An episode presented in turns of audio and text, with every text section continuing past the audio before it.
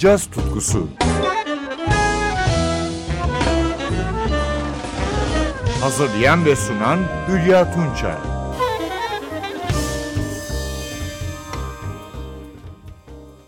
Merhaba sevgili caz severler. Bu hafta sizlere 2018 yılının bazı önemli albümlerinden yorumlar sunacağım. Bunlardan ilki Brett Meldau Trio'nun 18 Mayıs 2018'de çıkan Seymour Reed's The Constitution albümü. Meldau'nun üçlüsünü uzun zamandır Larry Grenadier ve davulcu Jeff Ballard oluşturuyor. Bu nedenle homojenleşen üçlüden şimdi güzel bir yorum dinliyoruz. Albümle aynı adı taşıyan Meldau bestesi Vals bu yorum.